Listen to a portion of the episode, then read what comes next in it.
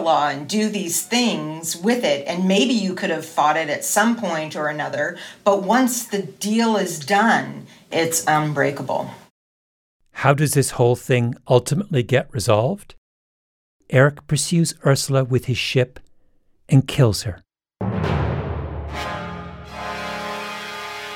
The little mermaid is a vigilante picture. It's an animated dirty harry movie.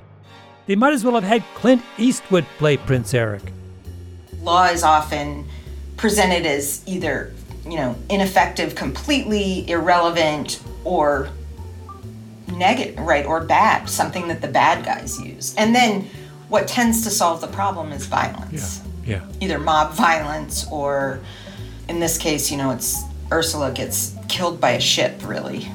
Yeah, impaled. Yes, she gets yes. impaled by the bow of a. All the Freudian scholars writing about Little Mermaid re- refer to it as a phallic impalement. Oh my gosh, the gender stuff on this movie. You oh, read it forever. And we will. In upcoming episodes, you'll hear from a neuroscientist turned literary theorist who will help us decode the hidden meaning of the Little Mermaid narrative. A big name Hollywood casting agent will stop by to sort through the show's characters. And Best of all, in an act of massive revisionist history chutzpah, I prevail upon a high end Hollywood screenwriter to reimagine the movie. Malcolm, I used to tie my ankles with like sweat socks and then jump into the pool so that I could, you know, swim with my feet tied together like the little mermaid. Coming up next week, Brit Marling dives deep, deep into the underworld.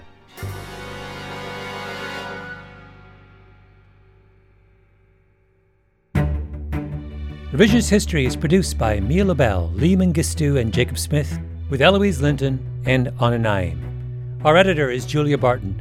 Original scoring by Luis Guerra, mastering by Flawn Williams, and engineering by Martine Gonzalez. Fact checking by Amy Gaines. Our voice actor in this episode was Melina Rose. Special thanks to the Pushkin crew, Heather Fain, Carly Migliori, Maya Koenig, Daniela Lakhan, Maggie Taylor, Eric Sandler, Nicole Morano, Jason Gambrell, and of course, Jacob Weisberg. I'm Malcolm Gladwell.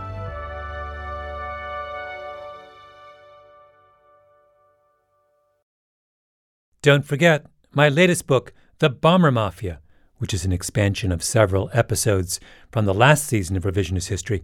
You can find it wherever books are sold, but buy the audiobook at bombermafia.com and you'll get a bonus listener's guide and you can listen in the podcast app you're using now.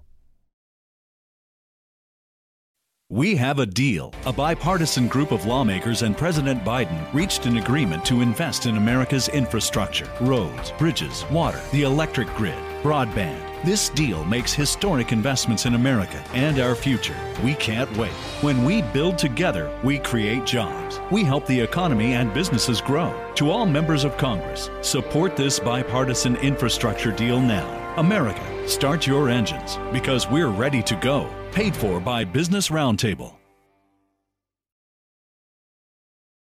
Business Roundtable stands with the millions of Americans across the nation calling for policing reform. We urge members of Congress to continue working together to pass bipartisan policing legislation that can be signed into law before August recess. Paid for by Business Roundtable.